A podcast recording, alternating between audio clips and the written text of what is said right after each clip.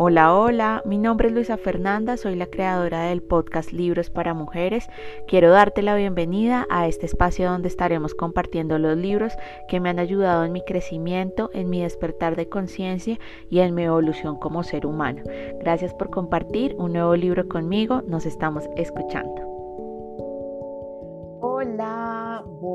Buenos días, buenas tardes, buenas noches, bienvenida a un nuevo podcast de libros para mujeres.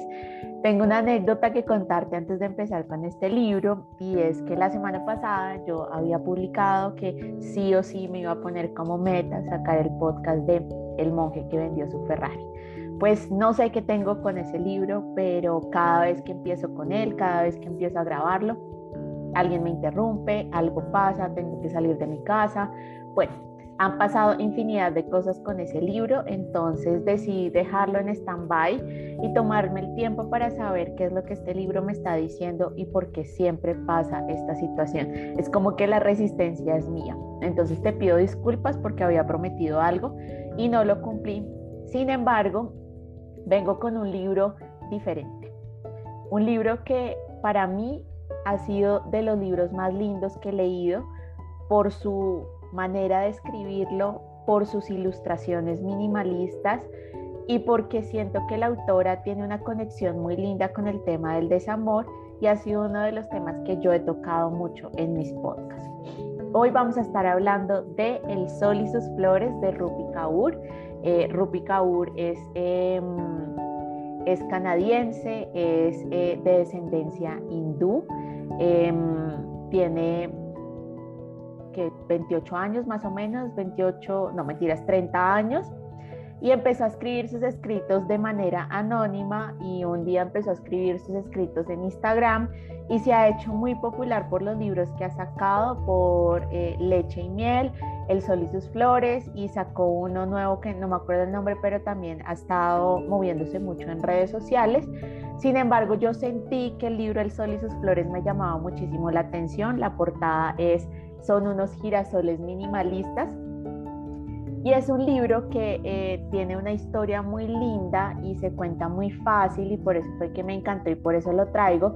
Les voy a compartir uno de sus escritos y sus poesías y van a quedar como necesito leer este libro, es demasiado lindo. Es el primer libro que yo leo de poesía, entonces em, para mí es nuevo en todo sentido, nuevo sentido en temas de poesía, nuevo sentido en la autora no la conocía, empecé a conocerla hasta ahorita. Em, y así ha sido eh, como todo nuevo en este libro. El libro tiene cinco partes muy lindas y me encantan porque si tú te encuentras en un proceso de desamor, te encuentras en un proceso de eh, cerrar ciclos o de hacer cambios en tu vida, te va a ayudar muchísimo porque el libro eh, cuenta la historia de una flor. La flor primero se marchita, luego tiene que caer, luego tiene que volver a arraigarse, levantarse y por último florecer. Y con base en cada uno de esos capítulos, ella va contando su historia de desamor. Entonces te voy a mostrar, te voy a leer los poemas que a mí me encantaron y mis reflexiones que me dejó por cada uno de ellos. El primero que a mí me, me, encantó fue eh, como el más largo y es en su proceso de marchitarse ¿A qué se parece el amor? ¿A qué se parece el amor? Pregunta la terapeuta una semana después de la ruptura. No estoy segura de cómo responder a su pregunta, excepto por el hecho de que pensaba que el amor se parecía mucho a ti. Ahí fue cuando lo entendí y me di cuenta de lo inocente que había sido por asociar una idea tan bonita a la imagen de una persona, como si cualquier persona de este mundo pudiera abarcar toda la representación del amor como si esta emoción por la que tiemblan 7 mil millones de personas se pareciera a un chico de 1,80 de complexión normal y piel oscura, al que le gusta la pizza fría para desayunar. ¿A qué se parece el amor? preguntó nuevamente la terapeuta. Esta vez interrumpe mis pensamientos a media frase. Y en ese momento estoy a punto de levantarme y salir por la puerta, pero he pagado demasiado dinero por esta hora.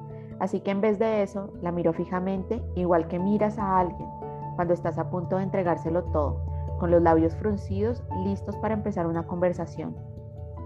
Los ojos que indagan en los suyos, buscando todos los puntos débiles que tienen escondidos en algún sitio, el pelo detrás de la oreja, como si hubiera que prepararse físicamente para una conversación sobre la filosofía o más bien las decepciones de lo que parece el amor. Bueno, le digo, ya no creo que el amor sea él. Si el amor fuera él, estaría aquí. Si fuera el elegido, sería él quien estaría sentado frente a mí. Si el amor fuera él, habría sido sencillo. Ya no creo que el amor, el amor sea él, repito. Creo que el amor nunca fue. Creo que solo quería algo. Estaba dispuesta a darme algo, que creía que era más grande que yo misma.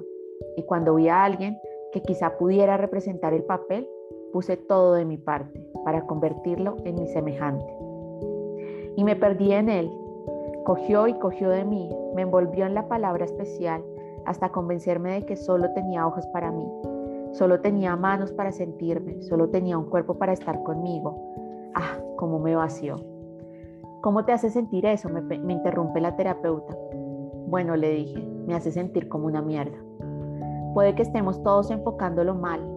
Creemos que es algo que se busca allá afuera, algo destinado a chocar contra nosotros, de camino al ascensor, o a deslizarse por nuestra silla en una cafetería cualquiera, o aparecerse al final del pasillo de una librería, igual de sexy que intelectual. Pero creo que el amor empieza aquí. Todo lo demás es puro deseo y proyección de todas nuestras necesidades y fantasías. Pero esos elementos externos nunca podrían funcionar si no nos miramos por dentro y aprendemos a querernos a nosotros mismos para poder querer a los demás. El amor no se parece a una persona, el amor son nuestros actos. El amor es dar todo lo que podemos, aunque solo sea el trozo más grande de una tarta. El amor es comprender que tenemos el poder de hacernos daño, pero que vamos a hacer todo lo que esté en nuestras manos para asegurarnos de que no nos lo hacemos. El amor es imaginar toda la dulzura y el cariño que merecemos. Y cuando alguien aparece y dice que nos lo dará igual que nosotros, pero sus actos nos rompen, más que construirnos. El amor es saber a quién elegir. Y es como, de entrada lo deja uno pensando y es como, claro, pues, o sea, porque sufrimos por una persona cuando estamos buscando en el exterior lo que nosotros ya tenemos en el interior y es lo que más nos cuesta. Y el último poema que me encantó de esta parte de marchitarse es, levántate, dijo la luna, y llegó el nuevo día. El espectáculo debe continuar, dijo el sol. La vida no se detiene para nadie, te arrastras de las piernas, tanto si quieres seguir adelante como si no. Ese es el regalo. La vida te obligará a olvidar lo que los echas de menos. Tu piel mudará hasta que no quede ni una sola parte de tu cuerpo que haya tocado. Tus ojos por fin serán los tuyos y no serán los ojos que los retuvieron. Llegarás al final de lo que es solo el comienzo. Vamos, abre la puerta a todo lo que viene y lo llama tiempo. Esta parte de marchitarse es, un proceso en el que nos damos cuenta de que em, no somos la otra persona, no somos nuestro trabajo, no somos nuestras situaciones, sino que nos desprendemos de todo eso y nos encontramos a nosotros mismos para caer. Y caer es una de las etapas más fuertes de este libro porque ella, wow, tiene unos escritos que uno es como, es en serio. Y en este caer es empezar a darnos cuenta de todo lo que nosotros podemos vivir sin depender de una persona. El primer poema que a mí me encanta de esta parte es, llevamos muriéndonos desde que llegamos aquí y hemos olvidado disfrutar el paisaje. Lo llama vivir plenamente. Y es muy cierto porque en ocasiones perdemos nuestro horizonte y dejamos de vivir plenamente por otras circunstancias pensando que nos vamos a morir de amor o que esa situación que nos pasó va a salir de, no nos va a llenar. Y es todo lo contrario, la vida nos trae siempre cosas más bellas, más maravillosas que a veces nosotros no alcanzamos a ver por estar pensando solamente en este momento, en este ahora. Pero hay que, no hay que perder la fe. Tener fe es recordarnos que somos valientes. El segundo poema que me encanta de esta parte de caer es, mis ojos vuelven espejo, cada superficie brillante por la que pasan buscando algo bonito que les devuelva la mirada. Mis oídos buscan cumplidos y alabanzas, pero no importa lo lejos que vayan en su búsqueda, nada es suficiente para mí. Voy a clínicas y a centros comerciales, a porciones de belleza y técnicas nuevas. He probado con el láser, he probado con tratamientos faciales, He probado con cuchillas y con cremas caras. Durante un minuto, esperanzador me llenan.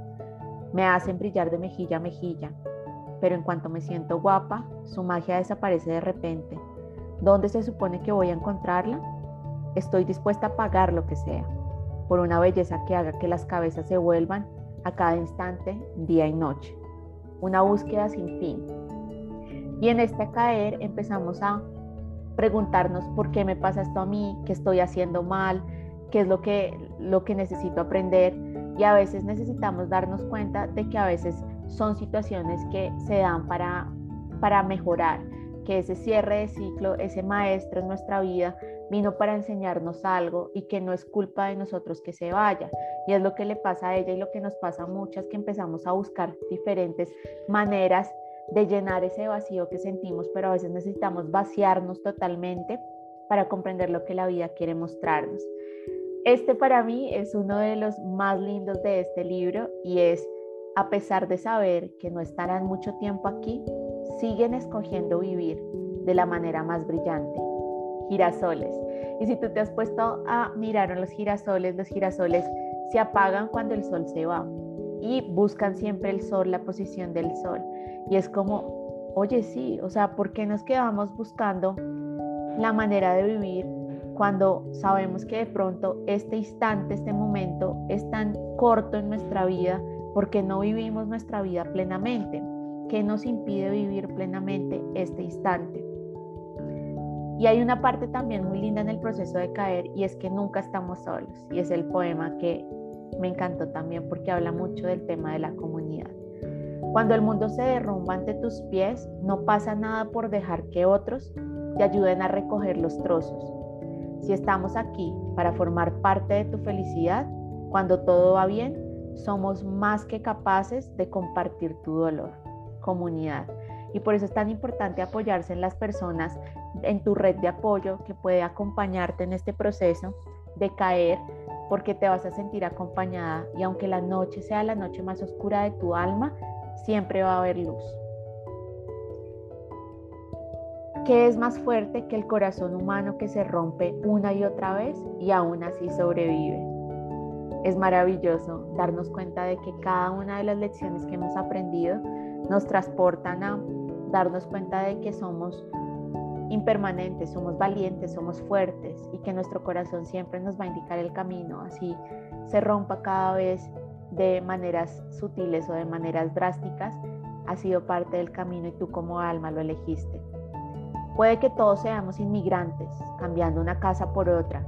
Primero dejamos el útero por el aire, después los suburbios por una ciudad mugrienta, buscando una vida mejor. Resulta que algunos de nosotros dejamos países enteros. Mi Dios nos espera dentro de una iglesia, no se sienta en lo alto de la escalera del templo. Mi Dios es el aliento de la refugiada mientras corre, vive en el estómago hambriento de un niño, es el latido de la protesta. Mi Dios no descansa entre páginas escritas por hombres sagrados. Mi Dios vive entre los muslos sudorosos de los cuerpos de las mujeres vendidos por dinero. Fue visto por última vez lavando los pies del indigente sin techo, mi Dios no es tan inalcanzable como ellos querían que pensaras.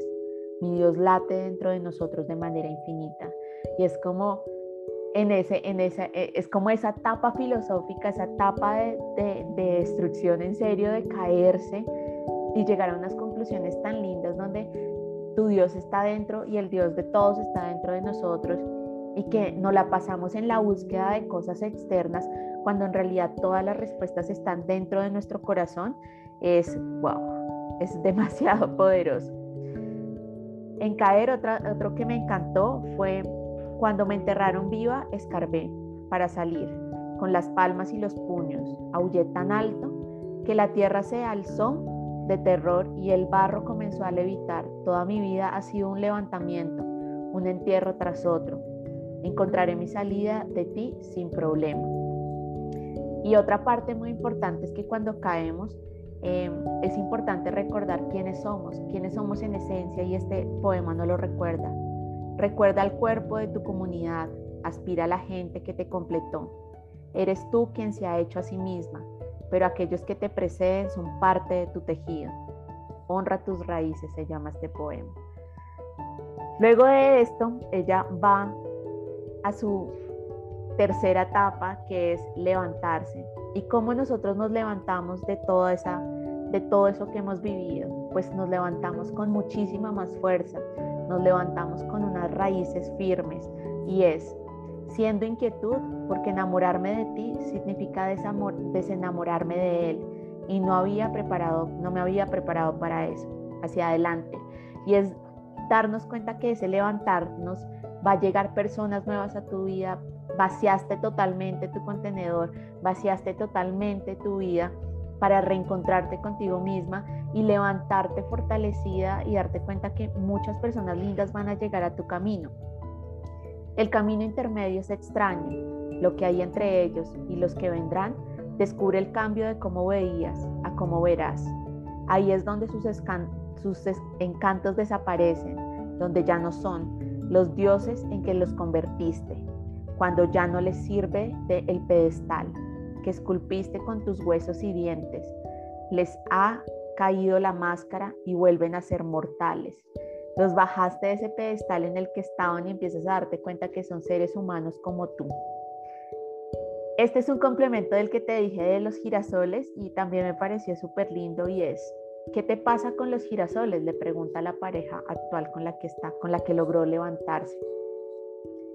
Señaló el campo de, de amarillos que hay afuera. Los girasoles adoran el sol, le digo. Solo cuando llega se levantan. Cuando el sol se marcha, inclinan la cabeza en señal de duelo. Eso es lo que el sol le hace a esas flores. Eso es lo que tú me haces a mí, el sol y sus flores.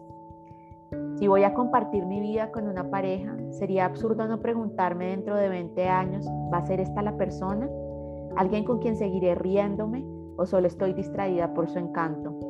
¿Nos veo evolucionando en alguien nuevo dentro de una década? ¿O el crecimiento se detendrá? No quiero que la apariencia o el dinero me distraigan. Quiero saber si sacan lo mejor o lo peor de mí. Compartimos los valores en lo más profundo. Dentro de 30 años seguiremos tirándonos a la cama como a los 20. ¿Puedo imaginarnos ancianos conquistando el mundo como si por nuestras venas corriera sangre joven? Lista de requisitos lo llama. Y este es el último de esta parte de mm, arraigar y es como el resumen hasta este momento de esta etapa en la que estamos. Ha sido uno de los mejores y más complicados años de mi vida. He aprendido que todo es temporal, momentos, sentimientos, personas, flores. He aprendido que el amor consiste en dar todo y dejar que duela. He aprendido que la vulnerabilidad es siempre la lección correcta, porque es fácil ser frío en un mundo que hace que sea muy difícil ser tierno. He aprendido que todas las cosas vienen de dos en dos. Vida, muerte, tristeza y alegría, sal y azúcar, tú y yo. Es el equilibrio del universo. Ha sido un año de sufrir mucho, pero vivir bien. De hacerme amiga de extraños, de hacer extraños amigos, de aprender que el helado de menta con pepitas de chocolate lo arregla todo. Y para lo que no puede arreglar siempre están en los brazos de mi madre. Tenemos que aprender a centrarnos en la energía cálida, siempre papar los pulmones en ella y convertirnos en los mejores amantes del mundo porque si no podemos aprender a ser amables entre nosotros, ¿cómo vamos a aprender a ser amables con nuestras partes más desesperadas? Y es como, o sea, a mí cada poema me, en serio, me ha ayudado tanto y ha sido como un proceso tan lindo ver cómo desde la poesía logramos conectar con tantos sentimientos que de pronto no necesitamos expresarlos en muchísimas palabras, sino que en unos textos tan cortitos nos dicen tanta información tan linda y para mí esta mujer me le quito el sombrero porque Rupi logró algo en mí que de pronto la poesía no lo había logrado y es conectar en serio con un libro muy lindo. Luego continúa con su parte de, ok, ya caí, ya, ya me arraigué, ya me levanté, ahora vamos a florecer ¿Y el florecer qué es?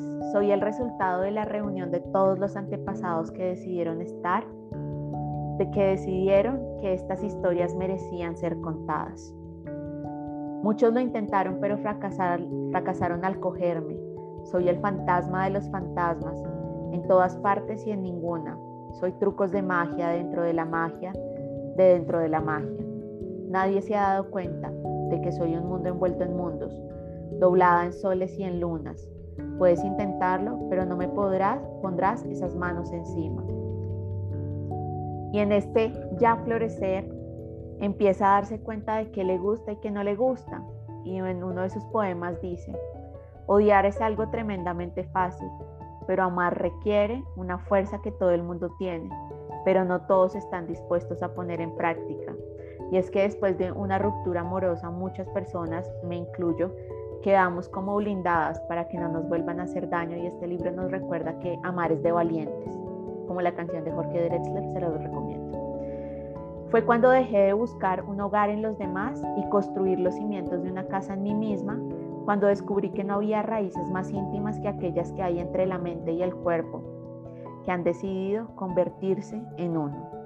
Y ahí empezamos a darnos cuenta que cuando nos construimos desde nuestras raíces, somos más fuertes. Eres un espejo. Si te matas de amor, solo conocerás a gente que también te deje morir de hambre. Si te empapas de amor, el universo te entregará a aquellos que también te quieran. Matemática pura. Lo llama así el poema.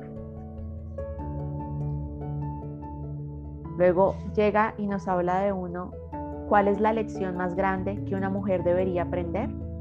Que desde el primer día ya ha tenido todo lo que necesita dentro de sí misma. Es el mundo en el que la ha es el mundo el que la ha convencido de que no es así, y por eso, desde que nosotros nos amamos a nosotros mismos y empezamos ese proceso de llenar nuestro contenedor de todo nuestro amor, llenar ese corazón de amor, nos damos cuenta de que ya tenemos todo. Y la persona que llegue no llega a complementarnos, sino a hacer esa milla extra de lo que nosotros ya tenemos en nuestra vida. Para curarte, tienes que llegar a la raíz de la herida y besarla todo el camino hacia arriba. Es un proceso largo, pero en realidad es el proceso que más nos va a llenar. Ahora no es el momento de quedarse calladas y de no hacerse un hueco cuando ni siquiera hay huecos ahora. Es momento de abrir la boca, de gritar tan alto como necesitemos para que nos oigan. La representación es vital. De otro modo, la mariposa rodeada por un grupo de polillas, incapaz de verse a sí misma, seguiría intentando convertirse en una polilla y es vernos a nosotras mismas, querernos a nosotras mismas, valorarnos a nosotras mismas, es lo que nos hace ser lo que, lo que hemos vivido, las experiencias que hemos vivido. Y por último, en la parte de, de florecer y el que finaliza este libro para mí es, ¿han visto tus ojos alguna vez a una bestia como yo? Tengo el tronco de una morera, el cuello de un girasol, algunas veces soy el desierto, otras la selva tropical, pero siempre la naturaleza. Mi vientre se derrama por la cintura de los pantalones, cada mechón de pelo se encrespa como una cuerda salvavidas.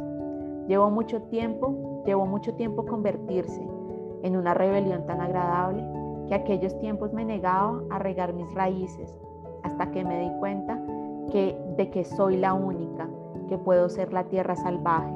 Así que déjame ser la tierra salvaje el tronco no puede convertirse en rama, la jungla no puede convertirse en jardín. Entonces, ¿por qué debería hacerlo yo? Estoy tan llena aquí adentro.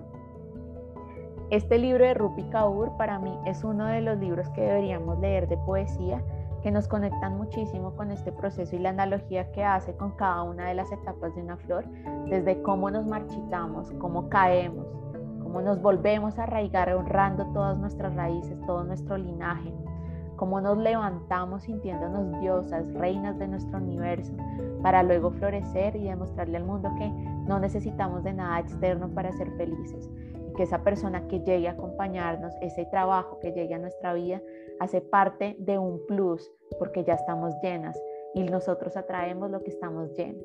Me pareció tan lindo y tan mágico que no quería dejar de compartirlo con ustedes, de compartir un nuevo libro de, de este podcast tan maravilloso que tantas alegrías me ha traído a mi vida. Les mando un abrazo gigante, un beso enorme y nos vemos en un nuevo episodio.